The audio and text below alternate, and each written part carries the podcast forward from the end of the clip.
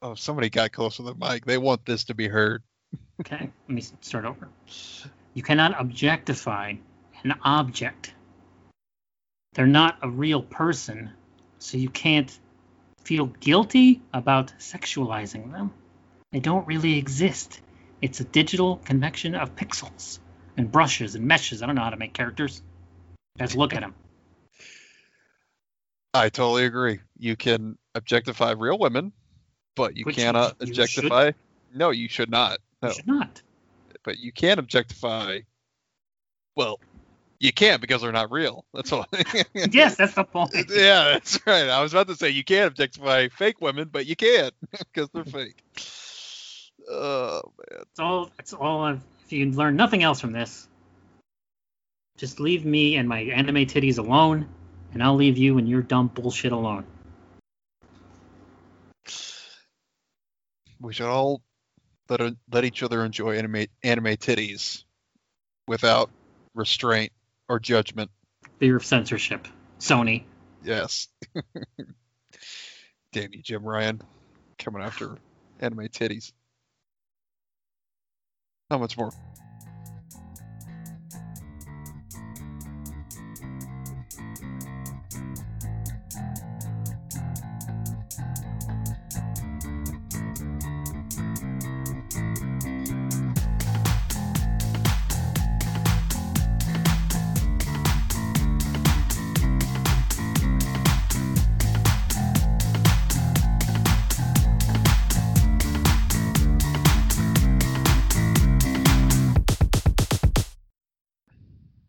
This is the internet's worst gaming podcast. I am your host, Loki Jarson. Hopefully, the microphone sounds better this time. Eh, I don't know what the fuck I'm doing. I don't watch YouTube tutorials. Uh, here with me this episode is Jo Stizzy. Say hello, Jo Stizzy. Hello, Jo Stizzy. Thank you so much for that Simpsons gag. I appreciate it. You're quite welcome. Uh, been a couple months since you were on. In that time, uh, all of the lower state of Texas is frozen to death, where I live. You up in the north seem to be fine somehow, Just makes opposite sense. Uh, well, it didn't get above zero for about 10 days, so I don't know Meh. how great it was up here. Uh, and uh, I think my folks almost fainted when they saw the water bill because I had to keep the water running for about about the same amount of time. So it's been it. it I'm not gonna say couldn't found a time to get on, but there's been stuff happening. So But heck, all that nonsense. What's been happening in video games? That's what the show is about. What have you got? Oh, there's been there's been quite a bit, um, but recently, trying to think more recently, like in the month, this past month of May, um, two games I've been looking forward to. I get well, technically, I guess four games if you want to get real technical. Um, the first is the next entry or the latest entry in the Resident Evil series, uh, Resident Evil Village or Resident Evil 8 Village. I, I'm I'm still Capcom Capcom was insistent people not call it Resident Evil 8, despite the fact that they specifically used Village so they could in English so they could use the Roman numerals 8. Yeah, yeah, I don't know what they're gonna do for the next game. Resident Evil Tricks or Six, I would guess. Six IX and just one nine. Yeah, perfect. That way they can remake six and people can stop bitching about six, even though it was awesome. actually it'd be it would if it was Resident Evil Six, then it would be and there was a ninth entry, it'd be Resident Evil sixty nine. Very nice. Speaking of 69, all I know, well, I know a little bit about Village, but in all the fucking marketing since this thing got trailered a couple of months ago, is what we first called Big Hat Lady, uh, Tall Vampire Lady, Tall Lady, and then they finally revealed her name, which is difficult for me to pronounce because I'm not Romanian, Dimitrescu. Um, and she's been all over the marketing, but apparently she's barely in the game. Yeah, she's um she's not the main boss by any means. There's actually five bosses technically throughout the Mhm. game, but um And they, and they all are introduced to you in the various trailers. Is the the tall lady, the uh, puppet person, the fish guy, and then uh, old Dante or whatever his name is. Father Gascoigne from Bloodborne. Yeah. yeah, Heisenberg. Although I, that's I I call him Bohemian Magneto because uh, he looks like a hobo who can manipulate metal. Um, but yeah, yeah, back to Dimitrescu's design and her popularity and the marketing, and especially around social media. I kind of had this th- same thought when I was playing NieR Automata for the first time uh, this year, actually. Another good game, but not going to talk about it. Um, when uh, I remember when 2B, when her her the game started, marketing started kicking up for that game, and uh, her design was out there, and everybody was just going crazy. And the same thing with Dimitrescu. I I I gotta believe that the designers who come up with these, especially these female characters, they know what they're trying to do, and they're. I I I got I, I know when they when they when they got a when they got gold on their hands, they know it too. They're like, man, So- we, just, we hit this out of the fucking park with her. There is a clear distinction between Western, and I say Western, I mean European and American, and Japanese game design. And you do not have to look far to find it. You look at Cap, the last few Capcom games, in fact, even uh, DMC, uh, DM, uh, Devil May Cry 5 was very heavy on the, let's say, attractiveness of its characters, not just the females, for people who are into that sort of thing. Um, but part of it is character design, but part of it is that engine the RE engine, which is not actually called the Resident Evil engine. Do you remember what it's called? Uh, I think it's. I mean, it just it goes by RE when you. I know, but they, up the they game, but Capcom says it's not it's not Resident Evil. I don't know. Anyways, uh, it's a fantastic system for games because that is really fucking close to how real people look. It is as close as we're getting for a while, I think. Yeah, they all. They look fantastic, and it. If you go, if you're someone who likes to go look behind the scenes and see the inspiration or the models for the characters and whatnot, they all pretty much look like that in real life. Um, except for Dimitrescu. I, I, I, she's got a face model, but obviously no body model because they're not tuning nine foot six women out there. Um, but they definitely would be wouldn't be as attractive as she is. But it's a damn good it's a damn good engine and it's a good looking game. Mhm. Um, there's no doubt about that. And it plays very it it still it plays ex- incredibly smooth. Um, It's it's seven, right? So it just is a sequel to seven, so it plays like seven. Yeah, um, pretty much. Although you get, I, I, I think they did. They've done some adjustments to the shooting. Uh, to be honest, I only played seven once and the DLC one time through, and that was a few years ago. So I meant to play it again before this one came out. Just never got the time. Hmm. But um, it still it feels like what I remember seven being like. Um, there's just there's uh greater weapon variety and enemy variety. Because in seven, there's there's very few enemies to be honest. Uh, as There's far, just honestly, there's just I have played it a little bit recently for uh, Game Pass stuff. There is a there's basically one type of enemy called the molded, and everything is a slight variation. It's like here's a fat molded, or here's a molded that goes walks on the ground, and then you know the family bosses himself. Mhm. But no, there's not a lot of variety in what you fight. Yeah, no, you can definitely tell that seven was seven was pretty much tailored around the bakers themselves. Mhm, yes. And while I did really like seven, and it's arguably the scariest of the Resident Evil games, um, which is very which is very important for survival horror game. It's also I don't want to say forgettable, but it's one of the least Resident Evil of the Resident Evil games. It's it has very Here- here- here- little. here's what it is. Here's what it is. I haven't replayed. it. I'll tell you right now because this is immediately what I thought of when I replayed. Claustrophobic. It is. You are in a small house for so much of that game, and you're like, okay, let's go into the woods. You spend two minutes in the woods, and then you go down into under a different house, and then you go into the mines. You never see the sky in this game. You are always in some shut, tight little corridor, which can manufacture tension, I guess, but there's no art direction, quote unquote. You know, there's no cool shit to look at. Yeah, it it definitely seems like they kind of designed the levels with uh, VR specifically in mind because VR, I haven't, I don't have a VR headset, but I've heard people talk about it. They say it scares the shit out of them, even if they know what's coming. Um, but it also just doesn't have that same over the top Resident Evil cheesiness. Uh, the just the just the really larger than life characters and The just final the boss replayability is a too. big goopy man.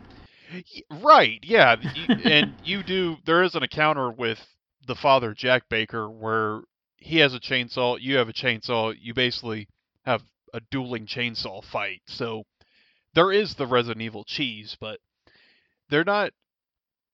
Again, I, I don't want to say forgettable, but they're not. Eh, the Bakers are just crazy, and they're they're not they're not the typical Resident Evil kind of bad guy. The really Yeah. over the top, fantastical characters.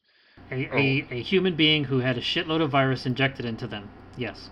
Right, they're just they're just a bu- couple of some hillbilly psychos out in the woods.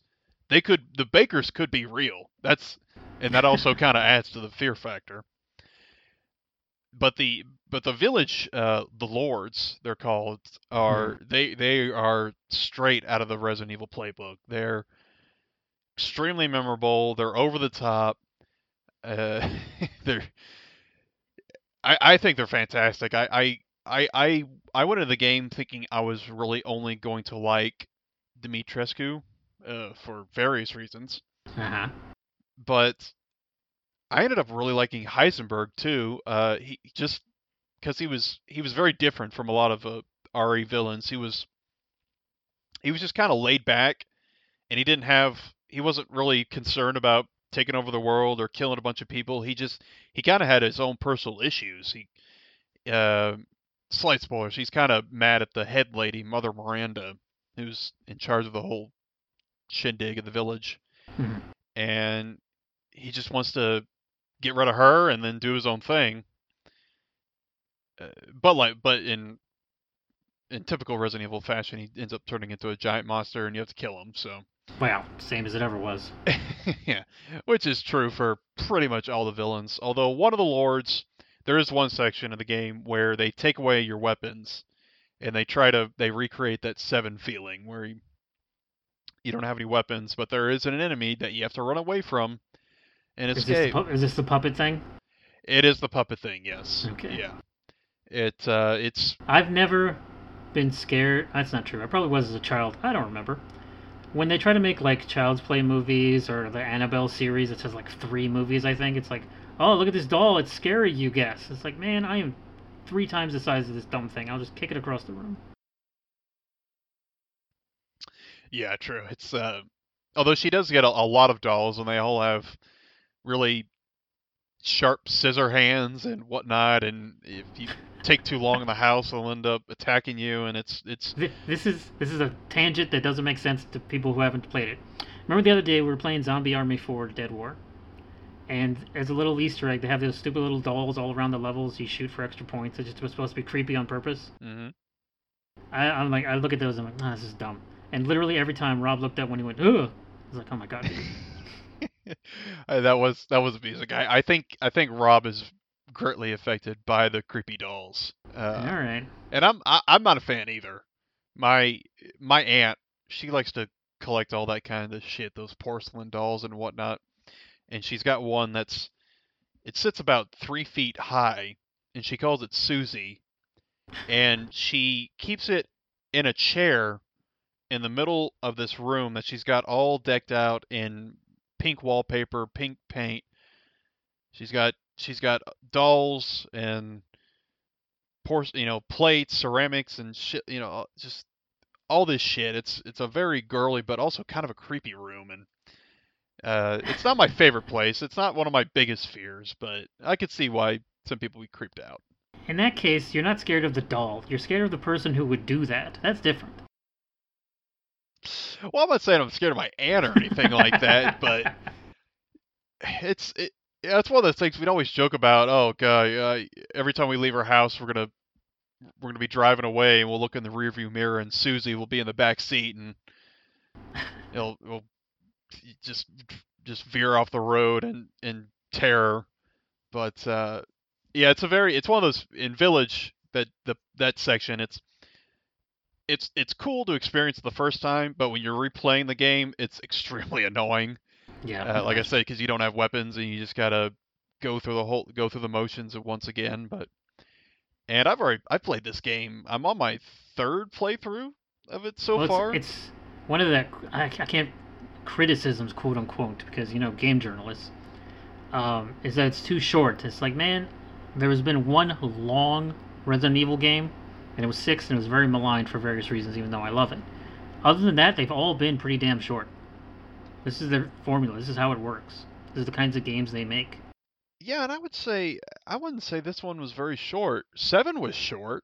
Um, Yeah. I feel like was short, but this one's longer than that one. It, I think my first playthrough was around 11, 11 and a half hours, something But like, like, that. but you see videos of speedrunners be like, "Oh, they beat Village in four hours." So it's like, cool. Did you play any of the game, or you just run and glitch through walls? It's like that's not quite the same thing. Yeah, plus they're speedrunners. That's just that's that's kind of their that's how they get a lot of their enjoyment from is just trying to get to that shit as fast as possible. I I know, but it's it's often the comparison used. So it's like, oh, this guy beat in four hours is not a long game. It's like, well, yeah. Was that his first run? Unlikely. yeah, it's you shouldn't judge it from that. It's it's unfair. I think it's a I, I think it's a decently paced game. If you're if you're like if you're like me, you go through the first time blind and you're just kind of taking your time, exploring things as you go, then I think it's I think the first time through it's great. Now, yeah, the second time took me like 5 or 6 hours and I wasn't even trying to eh, like speed run because there is I don't know if it's a I think it has a trophy get under 4 hours, but it definitely has a challenge where you get I think it's five points. actually. The guy just did it under four. Yeah. Um so you can get through it pretty quickly, but To be to be fair, they also did this in their previous release, the Resident Evil 3 remake. Uh, you beat it under two hours, which is absurd. yeah, now that 3 remake is it's a very short game. It's enjoyable, but it's very Mhm, yeah. short. Um So yeah, the, in Village you you take uh you take control of Ethan Winters, same guy from 7, which a lot of people may not have known because he didn't talk in 7. He did, just wasn't very interesting. Oh yeah, I get, yeah, he did talk. I, I, I, I do. I apologize, misremember, but he talks more in this game, and he gets a little, he gets a little more development. Um, I don't know if I would still put him among Resident Evil royalty, among my favorite characters, but well, in, or- in order for that to qualify, he has to be in at least one more game, right? That's how it works. eh, that would definitely help. Um, or it it also helps if he's somehow connected to some of the old the Resident Evil characters. I'm pretty sure I see Chris standing in this game all over the place. So in the marketing, anyways, so he's connected in that he, way. He is, he is, but also in my opinion, it didn't help that they used a very different looking model for Chris in Seven, and Yeah, that- I don't know. DLC. They were trying to be different for the sake of being different, and it put so many people off. Capcom was like, "All right, we'll put back a super buff Chris." Jeez. Yeah, because in in Seven, when the spoilers, when the ge- at at very end of the game, you see these soldiers come down, and there's one taking up the focus of the- screen. And you're like, okay, who the hell is this? And then if you got the subtitles on, it says Chris or Chris Redfield or something. hmm And that's the only that's the only way I was able to tell it was actually him. But in the but in the village trailers, I knew immediately as soon as I saw him. I said that is Chris Redfield. Yeah, That is super chunky, boulder punching Chris There- Redfield. There's something about an iconic design. Like, imagine if in the unfortunate Resident Evil 4 remake they're going to do soon, uh, if they gave Leon a haircut, like just fucking buzz cut him, everyone would hate that. Oh yeah, no, you gotta have the you gotta have the moppy '90s haircut for sure. That's just it, it's iconic for him. Yes. And I was I, I I did like uh, I did like Chris's involvement with the story, which it's not a lot, but it does he does play a big role. And like I said, Ethan does get a little more development. He's he's trying to trying to go after his daughter after she gets kidnapped, and she's abducted by these the crate the lords and Mother Miranda and all that, and he's trying to get through this crazed village and whatnot, and Mhm. he has to go systematically all through each of the lords and uh, look for clues for his, his daughter's whereabouts and whatnot. And uh, all the the four lords are very different, not only in design and personality, but just in the in the uh, the settings that you have to you encounter them in. How much of Village is act- does actually takes place in a village? Because it seems like you're either in a castle or a factory or some underground shit. quite a bit because you when you first get there, it's if anybody's played Resident Evil 4, it's very very familiar. Mhm.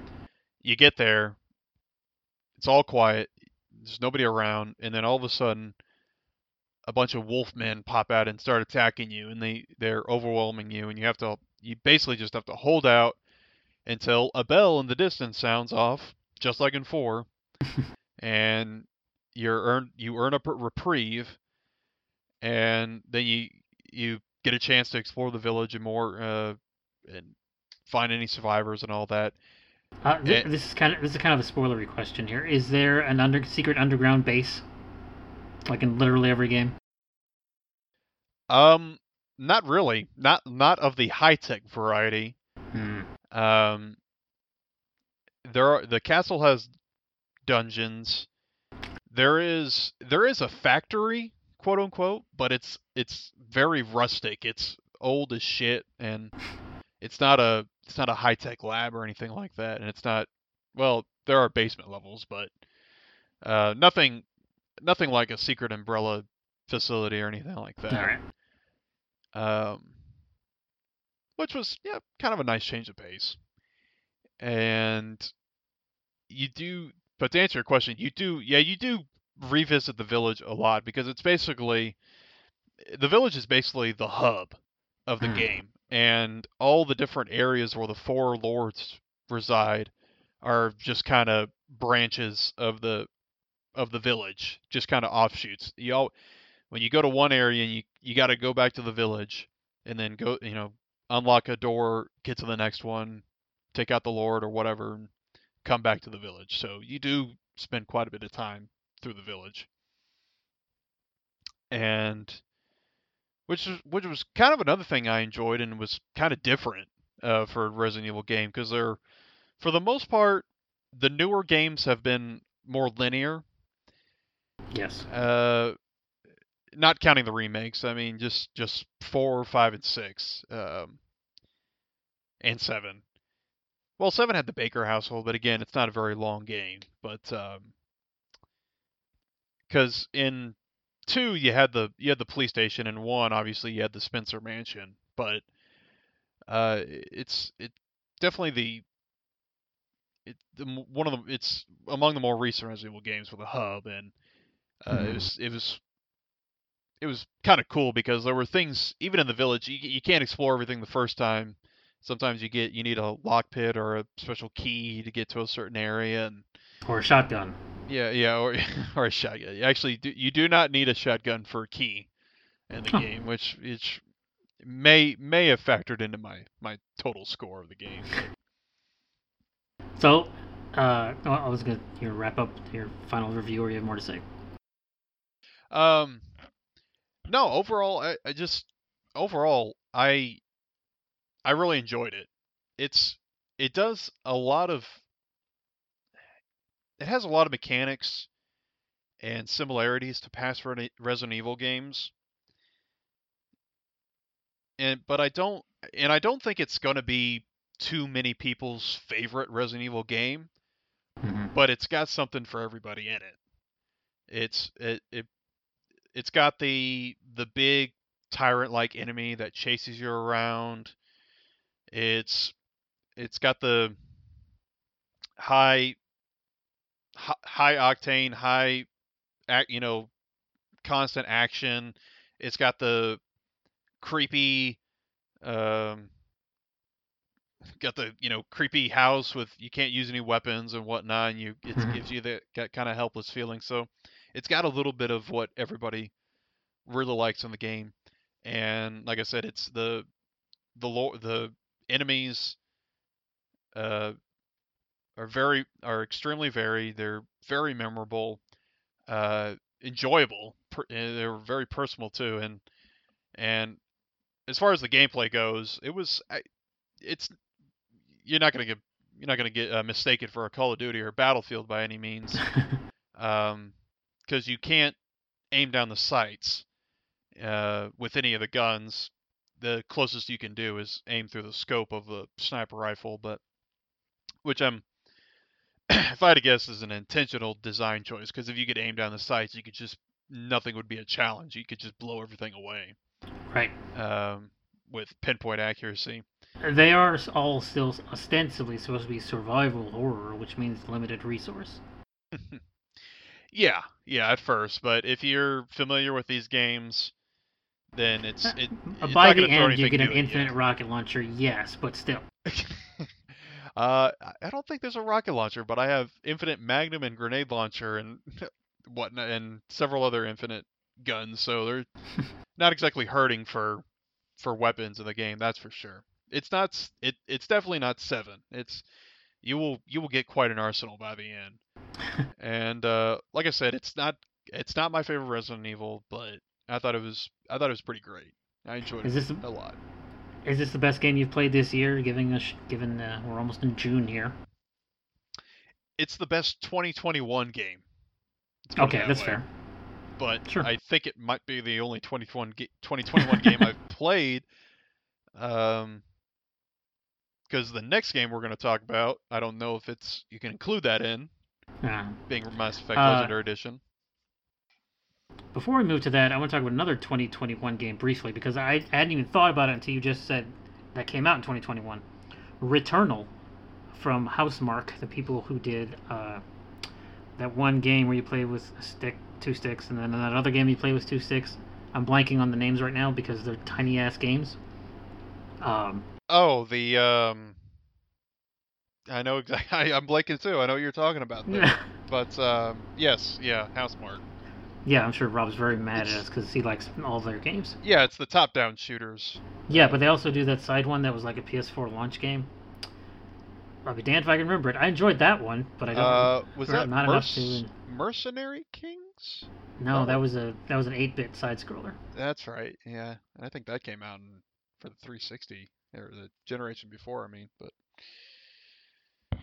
Any damn ways. yeah. Returnal is a fully 3D third-person shooter roguelike. Uh, and by roguelike, if you've heard previous episodes, like four episodes back, we talked extensively about roguelikes. Um, every time you die, you lose all your stuff and go back to the beginning. Um, I was not aware this was actually because of poor marketing. Really, I was not aware this was a roguelike until like a week before the game released. Mhm. I got it through a special service in GameFly, so I didn't actually buy it. I just rented it. Um, and then when I found out, I was like, oh, it's a roguelike. Well, that's going to be annoying as all hell because it's not a hugely popular genre anymore. It's kind of been taken over by the Souls like. You can find a bunch of indie roguelikes that are 8 bit, like on the, on the indie store. You know, go to your Steam or your Xbox, your PlayStation store. There's little 8 or 16 bit roguelike games that are. It's the same thing as Returnal. You die, you lose all your shit, you go back to the beginning. And it's mega fucking annoying. Because.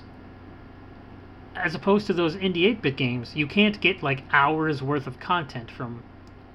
Or you, you, you. From the indie games, you can't get hours worth of content. In Returnal, a session can last like one or two hours because of the nature of the way the rooms are. What typically happens in Returnal is you walk into a room. The game has previously decided, okay, there are X many enemies in this room. You need to dispatch them. Sometimes you go in a room there are no enemies. You just run to the exit. Sometimes there's a stupid platforming challenge you have to do. Sometimes you come up with a thing you literally cannot open because you don't have the right equipment, the per- permanent equipment. But most of the time you walk in, there's 10 or 12 enemies. You do your best to kill them all. The door opens, and then you go into the next room. And sometimes your goal is so friggin' 15, 20 rooms away, you're not going to get there this session. Uh, several times when playing through it, I real I was like at half health, and I was nowhere near because you do see the object marker where you're supposed to go. You just don't know how to get there. And I saw how far I was a- away from it, and I said, "There's no point. I'm just going to kill myself. I'm just going to restart here now, because there's literally no point in me carrying my low amount of health all the way to the boss." Um, I got to the area one biome, as they call them, the area one boss, uh, four times. Uh, I got closest to beating him on the fourth time, but I, I didn't make it, and I lost, and I had to start over. And it, that was the point where I realized I don't want to play this game anymore. I, uh, I initially described it to you, to you as almost fun. Returnal is an almost fun game, and I can't really tell you what it takes to get over that hump. Maybe I would have my change my tune if I beat that boss, but I seriously doubt it. Because if I had, I just had to do the whole thing over again, but in a new area, a new biome. It's like okay, so now when I die, I start over at the beginning ship, and then run to run all the way to the teleporter, and then go to the new biome, and then 40 more rooms of the same shit. And it's like I don't want to do that at all. The difference being in the Souls games, at least there are checkpoints every so fucking often. Yeah, uh, the I, I have never been a huge fan of the roguelike for many of the reasons you stated. In Yeah. fact, I've only played one that I can tolerate or even like, but that's because it did a lot of other things that I liked. It wasn't necessarily the uh, oh, I, referring to Hades. Oh yes, Uh, of course, yes. Yeah, I just I really like the art style and the music and the characters and all that. It just it it had to it had to click on a bunch of other different things for me to tolerate the roguelite. And even then the system's not as brutal as what you're describing Returnal. Ret- Returnal has one character in it. It's Selene, the main girl, and she talks to herself every so often by finding tapes of her previous life. Which is like, okay, I guess that's supposed to be spooky. Yeah, that just gets kind of dull. I don't know if Yeah. that really constitutes really um, thought-provoking character development, but yeah, I, what I what I find odd with Returnal, maybe not so much the game itself, but we both know, and a lot of people know, that the PS5 has not had the greatest of exclusives. Um, a lot of the Not so, games. not so far.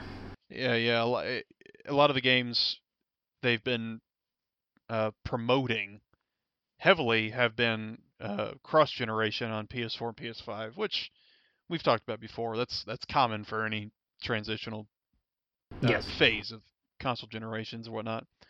But uh, Returnal is only on PS5. It is a PS5 exclusive Mhm. and they've been touting and touting and touting it. And like you, I didn't know it was a roguelike until maybe a day or two before it came out. Yeah, And because they just say, "Oh, you're gonna die a lot," and start over. I was like, "Oh, so it's a Souls game? Okay, fine. I'm used to that." Yeah, I, I yeah, that's kind of what I thought too. I thought, okay, it's gonna be souls in space with guns and whatnot, and Mhm. because that's like you said, that's kind of taken over. That's that's kind of the formula that's taken over for anybody, any developer that wants to make a challenging game. We're gonna wait for E3 for total confirmation, but it's almost 100% confirmed that there's going to be a Final Fantasy game made by the people at Team Ninja, I think, or no, Ninja Theory, excuse me, Ninja Theory, who made the Nioh games. Uh, that's going to be Souls-like, but in Final Fantasy world. And it's like, why would you do this?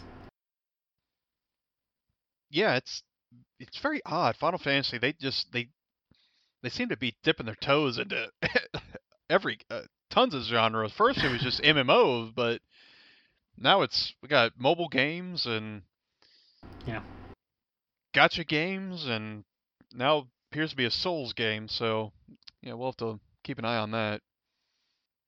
But yeah, kind of getting back to my original point, it's it's just it's it's kind of weird that PS, PlayStation, and Sony have just been touting this game. Well, I mean, it's not weird that they're touting an exclusive, but the fact that it's, it's a roguelike. Now, granted, it's the best looking roguelike I've ever seen.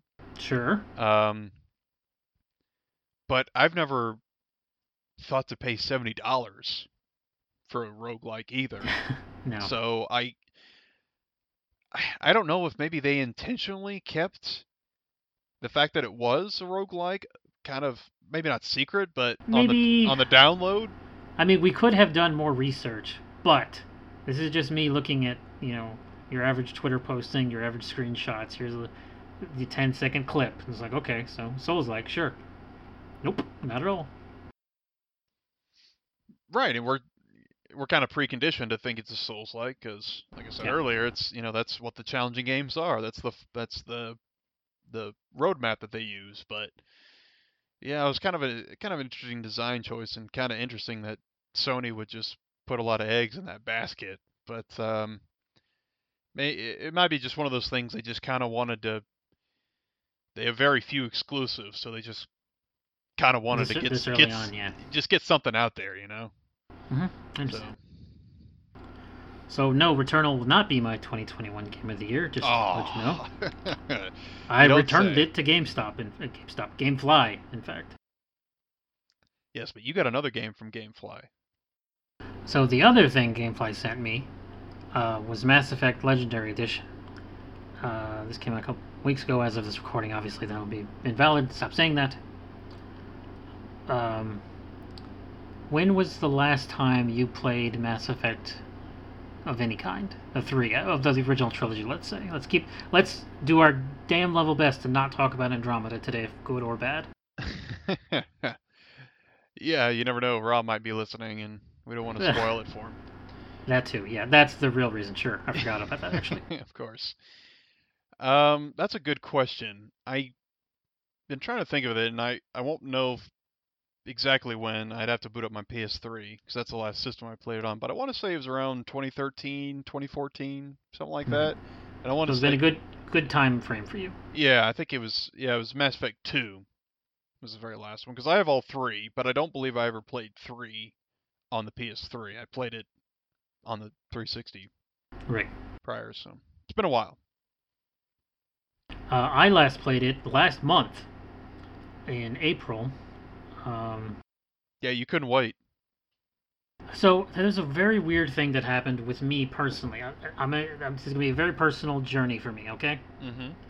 Now, all three of us regular uh, commentators on this, you, me, and Rob, all really love the Mass Effect series. Maybe we like individual characters more. Maybe we like individual romances, individual games. One game better than the other. That's fine. We all love the series. Mm-hmm. So when we all heard and we recorded this last episode where all three of us were on, they were finally re-releasing them uh, with up-res visuals and all that sh- fancy shit. We were all mega excited. And we had a brief discussion about Miranda's ass, which I'm sure we'll bring up again here. but that, we all came out of that very positive. We're all looking forward to this a lot. In the months since then, I've done a lot of thinking heavily about it, really my feelings on nostalgia are they're so contradictory because sometimes I embrace it wholeheartedly and sometimes I reject it on the basis that it can't be as good as the first time. Um so the more I thought about it, the less I wanted to buy it. It's not about necessarily the censorship or what they actually did or didn't change or disrespectful quote unquote to any of the people who all the people at 2007 Bioware who don't who aren't there anymore, like the fucking doctors, for example mm-hmm. um, I don't know. I, I was just so conflicted on whether or not I actually really wanted to spend more money to buy it. So what I did was re-download uh, one, two, and three on my Xbox Series X, and because of that, you know, they you can only upres the 2007 game so much.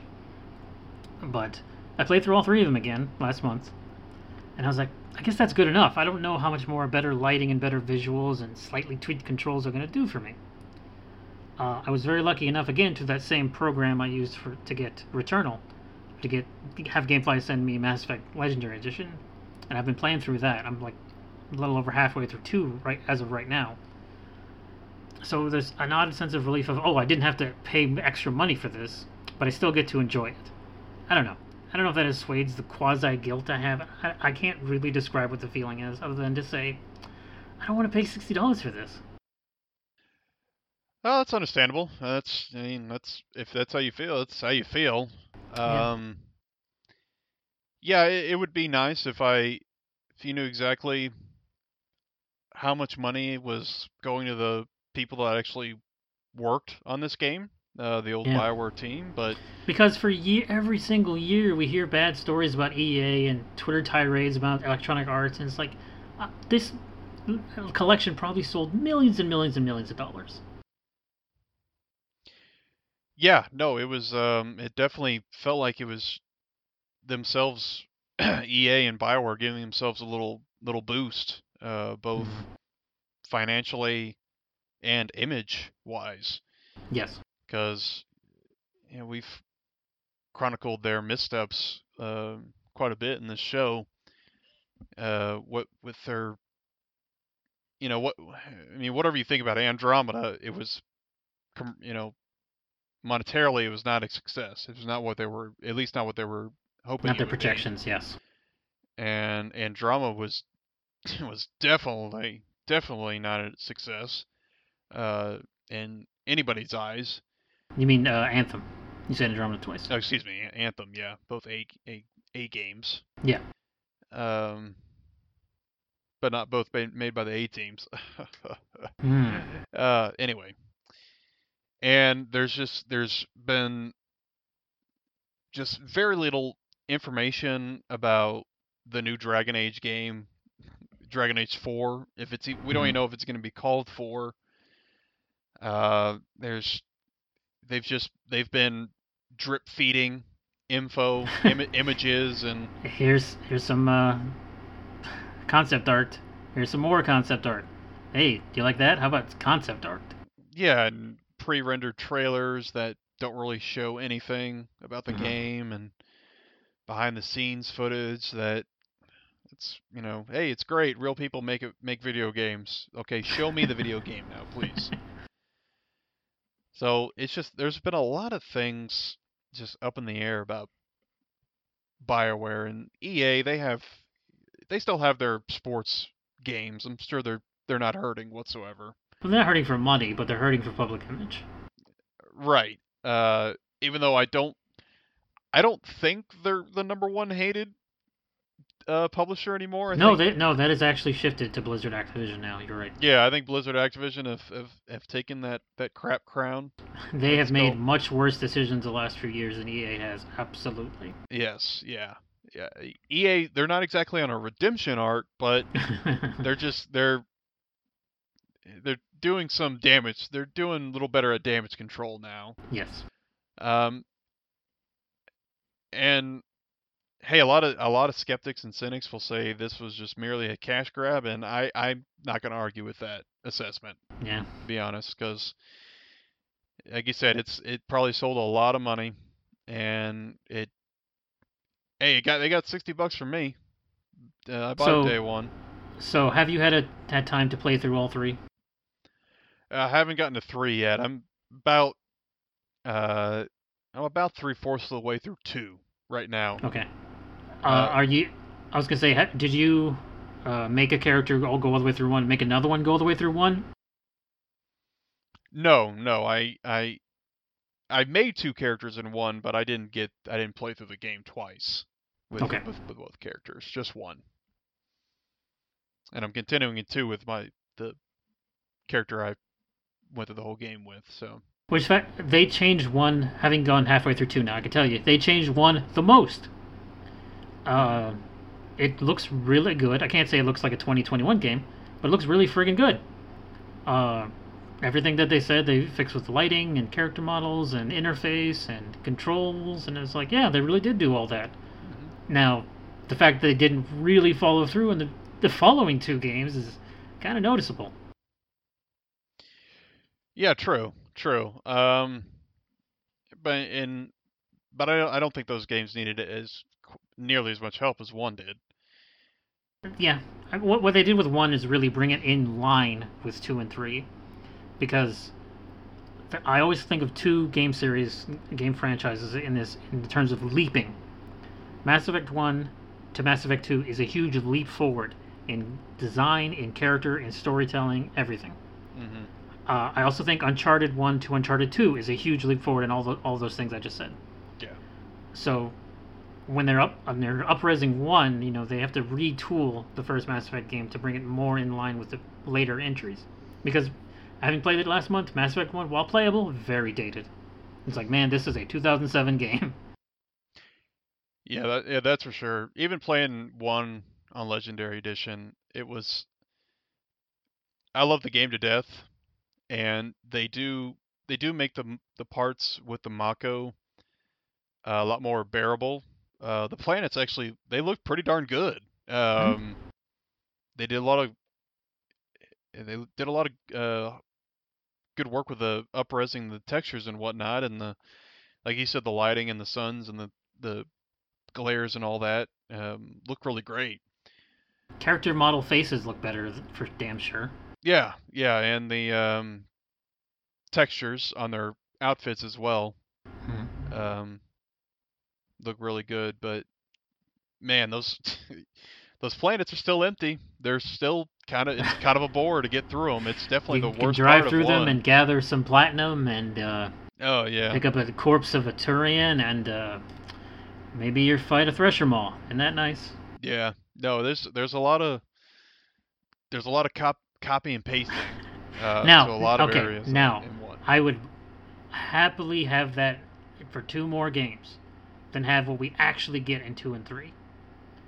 Because the, when I replayed them last month, there's so much in two and three that I don't like that I've either forgotten about or have gotten way worse in the intervening years. Planet scanning sucks. No one on Earth can possibly enjoy. Whoop! Is there platinum over here? Nope. Oh, there. Hey, there's a little bit of iridium, but not enough to justify spending a probe on. How about okay? Next planet. Poor. Oh man. Fine. Next planet. It's horrible. yeah, it, luckily it gets it's it kind of becomes unnecessary in late game because you get you get so so many resources Yes. if you do it because like you I'm I don't enjoy it and I try and get it I try to get it out of its way as soon as possible and only Yes, I kind of yes. I kind of limit limit it to uh, systems where quests If take this- place in.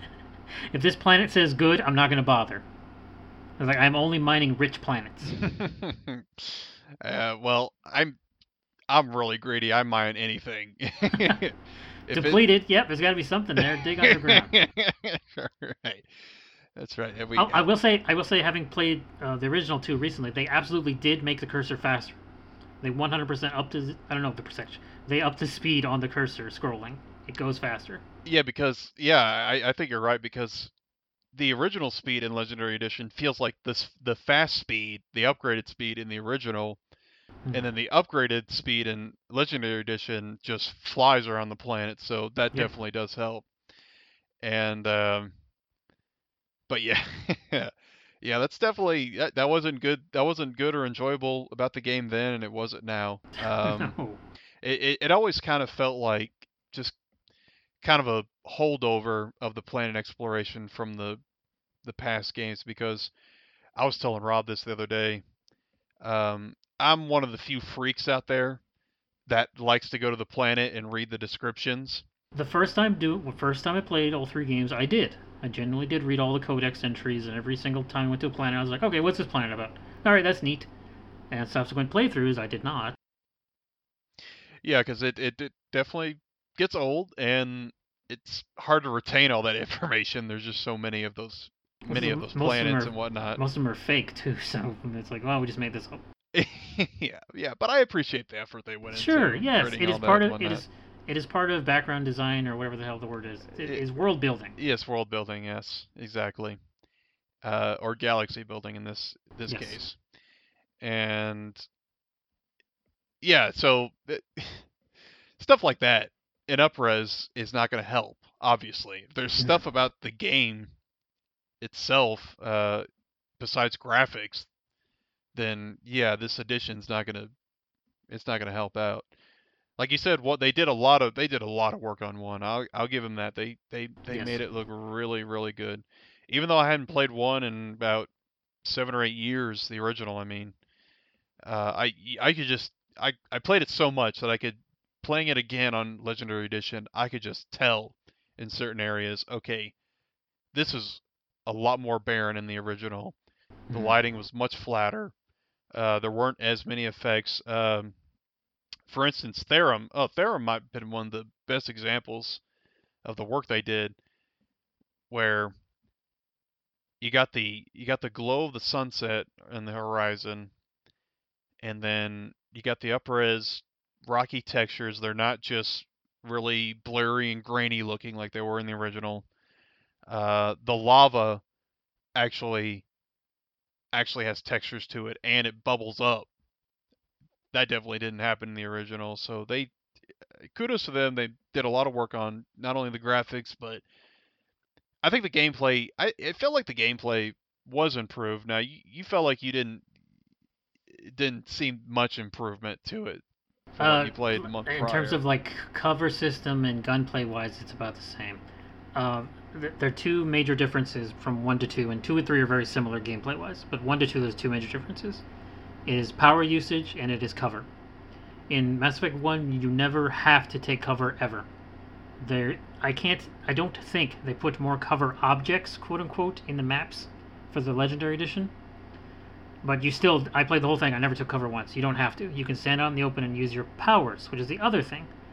There's no, uh, you have a big wheel. You have a much larger selection in the first game than you do the other two, of powers you can use. Whether to use, you know, hit someone with a concussive blast or use a biotic push or a throw or a lift or any of that shit. hmm And you can choose them all individually for yourself and individually for your squad. You can also have a setting when they actively use it as AI. But in 2 and 3, every time you use a power from anyone, whether yourself or a squad mate, you couldn't use any power at all until that power had a cooldown. In Mass Effect 1, you could just move to the next power. Be like, okay, I want to use a singularity. Okay, now immediately after using that singularity, I want you to use a warp. And there's no cooldown at all, except for those individual powers. You have to wait for them to cycle around. Yeah, what they uh they what they call that in MMO is a global cooldown, and Hmm. it's it's it was it was very surprising that they added that in in ME2, and I I guess the only only reason I can think of is they just they didn't they wanted did didn't want it to become like one where you could just throw out powers after powers after powers and like you said you don't have to take cover which Yeah. you know there is a cover there are cover mechanics in one but that's not how the game was designed it was supposed to be an rpg with guns which it is Yes. with looters little you know slight looter shooter mechanics as well thrown in two is definitely definitely took inspiration from the gears of war games Two is a cover-based shooter, yes and then uh, it's a cover-based shooter first, RPG second. Yeah, and the powers are substantial and effective in two. So they just it's just kind of them. I guess there's a way for them to limit it, but yeah, it'd be nice if yeah you just overload warp singularity done. Okay, that's it. Yeah. Only at ease. but they they they want you to use the gun more often, not not so much the powers.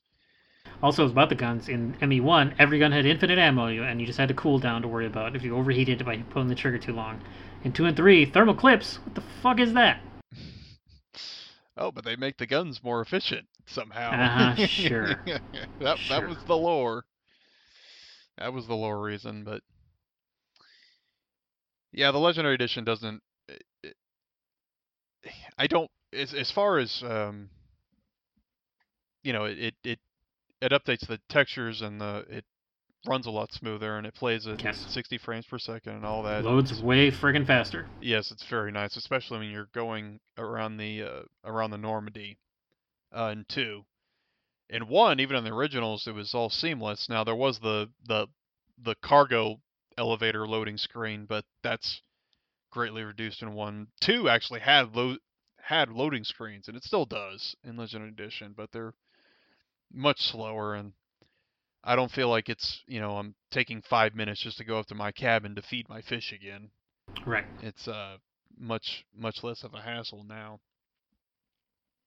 But as far as as far as gameplay goes, I think I I remember reading a Game Informer article a couple months ago where L- Mass Effect LE was the cover it cover story, and I thought I read somewhere in there that you know they they asked about the changes, what changes in two and three besides the graphical and whatnot performance, and I think they said they kind of tweak the the cover system a little bit, try to make it a little a little more responsive, responsive, a little snappier, if you will. Um, Uh, okay, I haven't noticed. yeah, I don't. Yeah, like I said, yeah, I, I haven't played the original two in a long time, so it, it it basically it feels the same to me. Um, and it's a it's it it's solid to begin with, I thought, and it's like you said, it's not gonna it's not gonna compete it with any too many cover shooters made nowadays, but Hmm. it it is what it is, and I I, I think it it still holds up pretty decently for what you know what it's trying to do. And the story is the same. I mean, it's yeah, can't change that. No, For good, for good, for good or bad, you can't change that. but you can change camera angles. so I, uh, no, what, what the hell is today? Yes, today. Today, as of this recording, which Yeah, again today will be is irrelevant. today. Yeah. Today, as of this recording, which will be irrelevant again in the future, I did Miranda's loyalty mission. So I did have that dialogue about her sister, and yes, the camera is raised above her ass, and yes, it is unimportant. Here's the thing that's the only thing they changed. Uh, if they had not said ahead of time that, that they were changing that, no one would have fucking noticed. The only reason there was any feedback, drip back, whatever, hatred, whatever, from that is because they fucking came out and said it. They had to, I'm going to use this word, and I'm editing, so I'm not going to cut it out. They had to virtue signal that they were doing their best to not make her a sexualized object. So everyone would know how good the new Bioware is. That's why they did that. If they said nothing, no one would know. They changed nothing else. Jack's tits are still hanging out there. Miranda still has a huge ass. Samara's tits are still way out there. Mm. Oh. They specifically picked one thing, her big ass, to focus on, and said, "Well, we don't want to make her sexualized." Fuck you. I definitely, I totally agree. I, I just, I don't, I don't understand why they felt the need to try and get out ahead of that when it was, like you said, it wasn't even going to be an issue. Because uh, I started the, when I was playing the game, I started to look for it, and I only noticed it because they said something. Yes. and I'm sure it's the same with everybody else. And I don't know, maybe there's a handful of people that might have had an issue with it, but I, like I said, it's it's not like not like they changed the model of the character, and it's not. It's also like they didn't make the camera free moving, so you can you can you know pan it around to whatever angle you want. In non-conversations, this game has a photo mode. You can take pictures of every single butt you see. Mm-hmm. Yeah, and there's still plenty of camera angles of Samara's very, very low cut outfit. Yeah. Didn't change that at all. Yeah, no, it's thank God it's glorious. um, and so yeah, that's I like you. I think that's the only thing I've noticed that's different. Everything else is still pretty much the same yeah. with the game. Yeah, it was a very very weird PR move by them. I still I still don't understand it and it's definitely that only it's definitely something that only happens I think in this year of our Lord 2021 or Do you maybe remember 2020. but- earlier earlier in this podcast we were discussing the differences between Japanese and Western developers? This is it right here, buddy. Yeah. No, you No, you brought that back around masterfully. I Yes, applaud you, thank you. sir. Mass, mass effectively. Mass effectively. So, other than all that shit, are you still having fun with the games? are they fun to play? I think they're a lot of fun. I Yes. I I'm it's it's been a nice it's been a nice ride uh through nostalgia land. Although okay, I'm I don't know. I'm getting kind of a uh, getting kind of a weird feeling while I'm playing the game. I, I don't know if weird's the right word, but I like you said, you you didn't feel comfortable paying sixty dollars. I did, whatever, and I still I'm not I'm not gonna say I regret it or anything like that, but Mm. I definitely would have probably been okay waiting for it because I played those games so much back when they originally came out. Uh, I think I I think I played one and two each at least a dozen times. Um, and I played three, I think three or four times, not nearly as much. Um, it became kind of my it became kind of my yearly ritual to replay those games. I don't think any of the games ever broke my Skyrim record or my uh, my KOTOR record. In fact, still remains number one of games I've played start to finish all the way through. Mm. But they came pretty damn close. I think it might be like literally third place. It's KOTOR, Skyrim, Mass Effect in terms of played through all the way the most. Yeah, I think those are uh, those are definitely among my top three. Uh, I might throw in Final Fantasy VII, the original, because that be like I said, that became like a ritual for me. Every year, I would Yeah. replay that game, start to finish. And there's still shit I forget. Like I the was- ghosts. yeah, like the, well, the ghosts were not in the original, and I wish they were in the remake, but we're not getting into that. Um, but I, I, it's just it's. I don't know how to descri- I don't know how to describe it. Whether it's I'm necessarily let down on it, or if it's just, you know, because I, I wasn't expecting this like big revelation or just like these extraordinary moments because I've done everything in those games. So I'm Yeah. just going through the motions again. And while it's it it can't feel like the first time.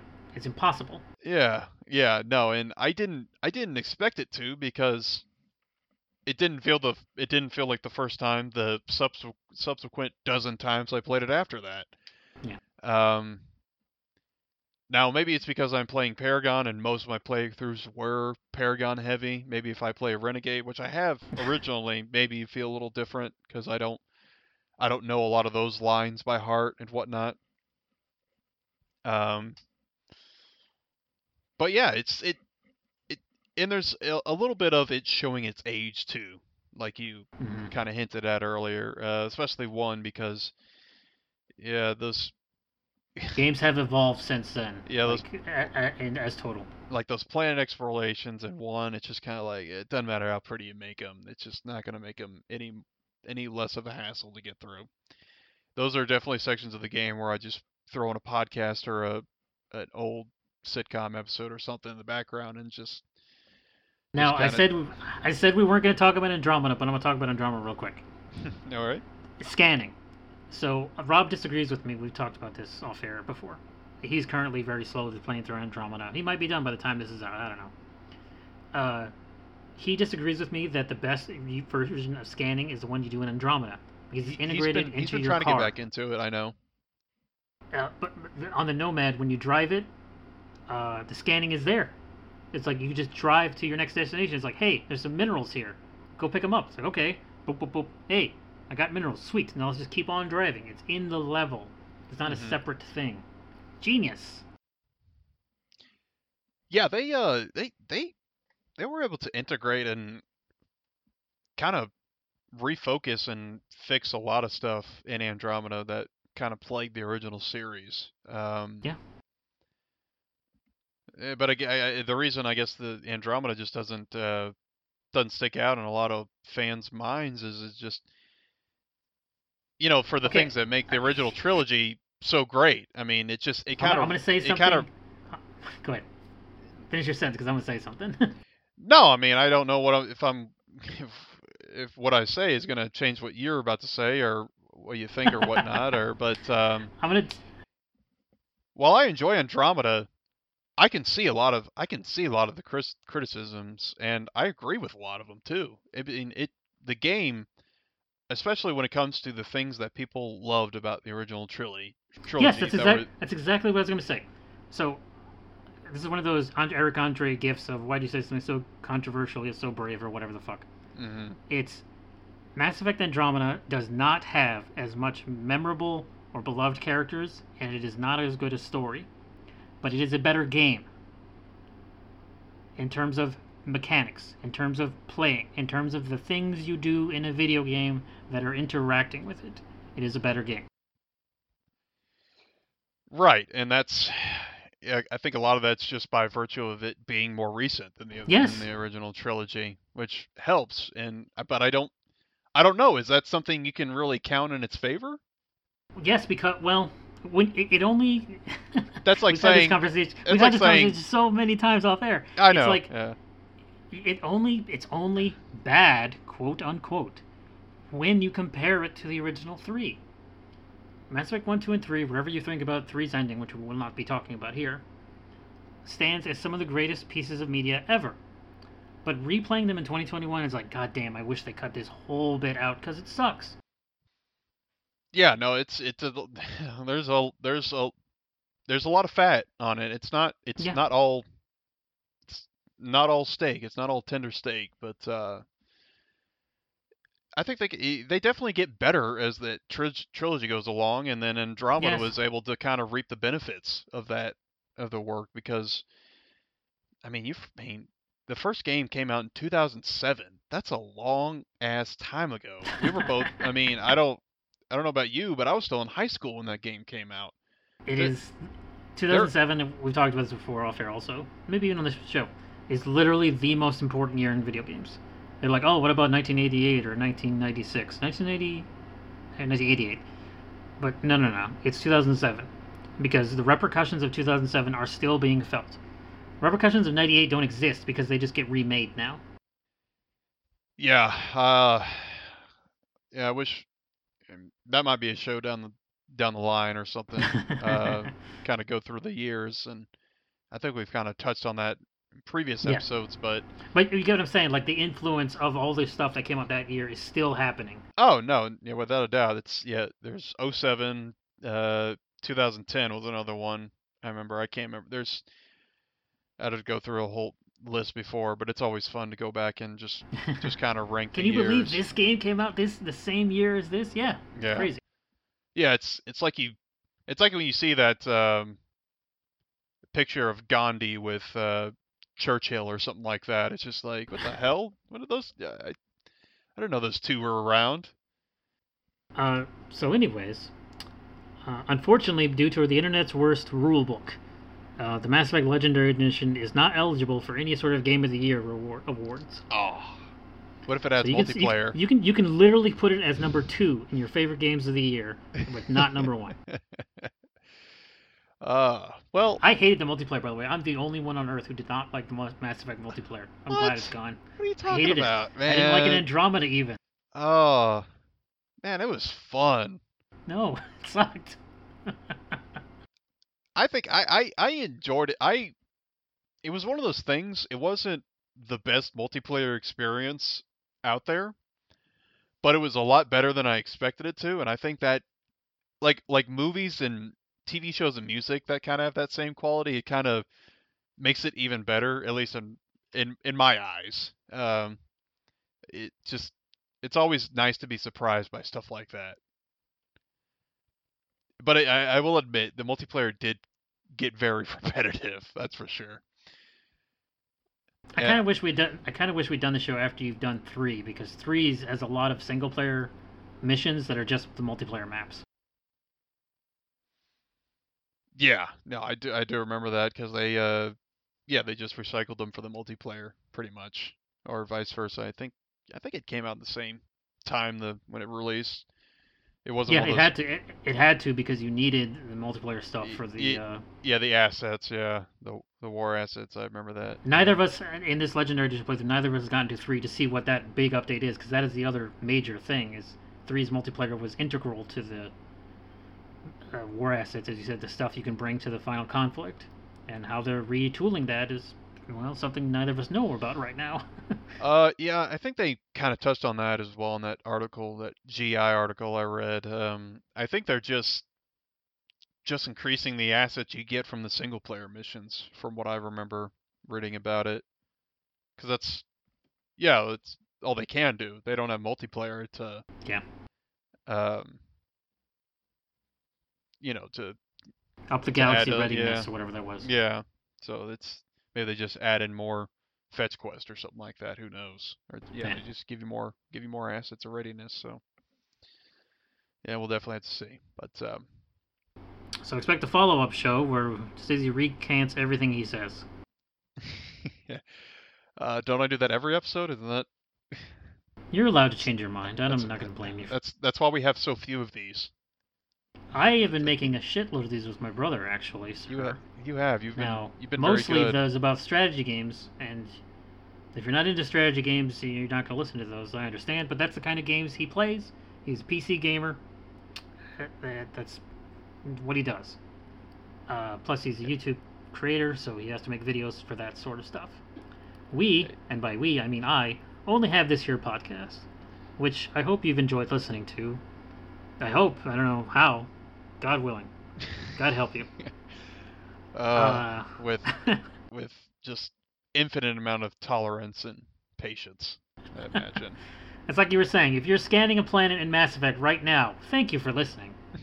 yeah, I hope we can make that experience a little little easier for you. Able to get through everything in the Hades Gamma or whatever. Uh, thanks for coming on again, Stizzy. See you in two months. It won't be that long. Okay. I, I That's- promise. That's, literally what you said last time, friend. I have audio that proves Damn it. Well, hey, we got we got E3 around the corner now, and hopefully Yes. no more winter storms or Maybe some Dragon Age 4 news will be there. oh, don't Who the fucking tease knows? don't tease me. Uh, yeah, that'll probably be the next episode about E3. Uh, until then, I've been Loki Jarson. You can find me on Twitter at Loki Jarson. Uh, this podcast, by the way, in case you're not listening to it on iTunes, is also available on Spotify. If you're on Spotify, it's also on iTunes. Uh, It's nice to have to plug? options. do you have anything to plug, Stizzy, or have you unplugged from social media? Uh, not entirely, but I, I don't at the time I don't have a main Twitter that I really keep up with. So That's fair. this is just kind of I, I I might might need to look into changing that. I don't know. Um, maybe in the future I might be I might dip my toes in the YouTube streaming. I, I just I, I don't know. I, I just thought of a topic that I'm going to have to edit this part out that I want to talk to you about that is not about this. Uh, so, anyways, thanks for listening. Goodbye. yep. We'll see you later.